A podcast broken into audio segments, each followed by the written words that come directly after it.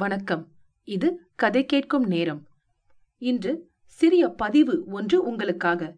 இல்லை என்று வாக்கியம் தொடங்குபவரா நீங்கள்? அதற்கு முன்பு வெறும் வரிகள் புரிந்தால் சிந்தனைகளில் இருந்து சில வரிகள். திருமணமும் காதலும். திருமணத்திற்கு சிறிது காலம் முன்பு காதலில் நாம் இருவரும். திருமணத்திற்கு சிறிது காலம் பின்பு காதலுடன் நாம் இருவரும். சில சில காலம் கடந்து காதலில் நான் மட்டும். பல பல காலம் கடந்து காதலில் காதலுடன் யாரும் இல்லை. நரைப்பது முடி மட்டும் இல்லை காதலும் தான். புரிதல் என்ற ஊன்றுகோல் இருந்தால் காதலில் காதலுடன் என்றும். இல்லை என்ற வாக்கியம் தொடங்குபவரா நீங்கள்? இந்த பதிவை வாசிப்பது ராரா.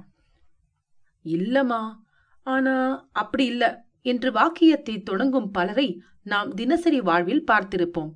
ஏன் நாம் கூட பலமுறை வாக்கியம் அப்படித்தான் தொடங்குவோம்.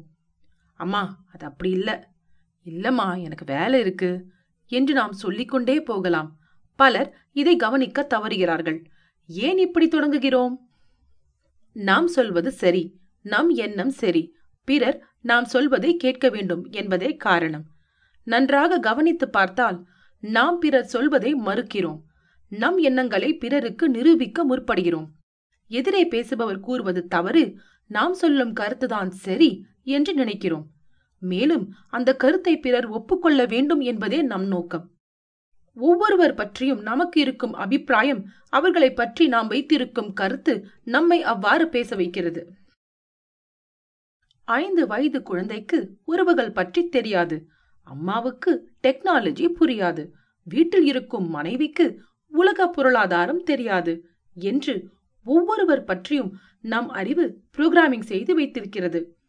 அவர்களுக்கு தெரியாது என்ற எண்ணம்தான் நாம் அப்படி வார்த்தையை துவங்குவதற்கு காரணம். எதிரே இருப்பவர் தவறான கருத்துக்கள் சொன்னால் என்ன செய்வது? வேறு வழி இல்லையே என்று கேட்பீர்கள். பழி போடுவதை தவிர்த்து பிறர் மேல் நமக்கு இருக்கும் எண்ணங்களை மாற்றி நமக்குத்தான் எல்லாம் தெரியும் என்பதையும் மாற்றிக்கொள்ள முயற்சி செய்யுங்கள்.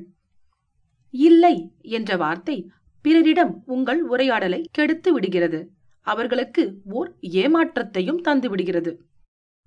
உங்கள் மகன் அப்பா ஆரம்பத்திலேயே இல்லை என்கிறார். இனி ஏன் பேச வேண்டும்? என்கிற எண்ணம் அவனுக்கு தோன்றும். அங்கே ஒரு அர்த்தமான உரையாடலை நீங்கள் இழந்து விடுகிறீர்கள். சில நேரம் உங்கள் எதிரே இருப்பவர் உங்களை விட அதிகாரம் உள்ளவராக இருந்தால் முக்கியமாக உங்கள் மேலதிகாரியாக இருந்தால் அவர் கோபத்திற்கு நீங்கள் ஆளாகி விடுவீர்கள் இதையெல்லாம் தவிர்க்க உங்கள் எண்ணங்களை ரீப்ரோகிராமிங் செய்து கொள்ளுங்கள். பிறர் சொல்வதை பொறுமையாக கேளுங்கள். முக்கியமாக பிறரை குறைத்து மதிப்பிடாதீர்கள். அடுத்த முறை நீங்கள் வாக்கியம் தொடங்கும் முன் சற்று யோசியுங்கள். இல்லை என்று வாக்கியம் தொடங்குபவரா நீங்கள்?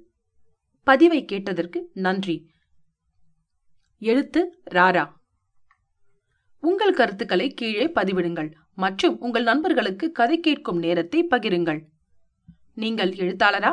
உங்கள் சிறுகதைகள் கதை கேட்கும் நேரத்தில் இடம்பெற கதை கேட்கும் நேரம் அட் ஜிமெயில் டாட் காம் என்ற மின்னஞ்சலுக்கு தொடர்பு கொள்ளுங்கள். தேர்ந்தெடுக்கப்பட்ட கதைகள் இங்கே இடம்பெறும்.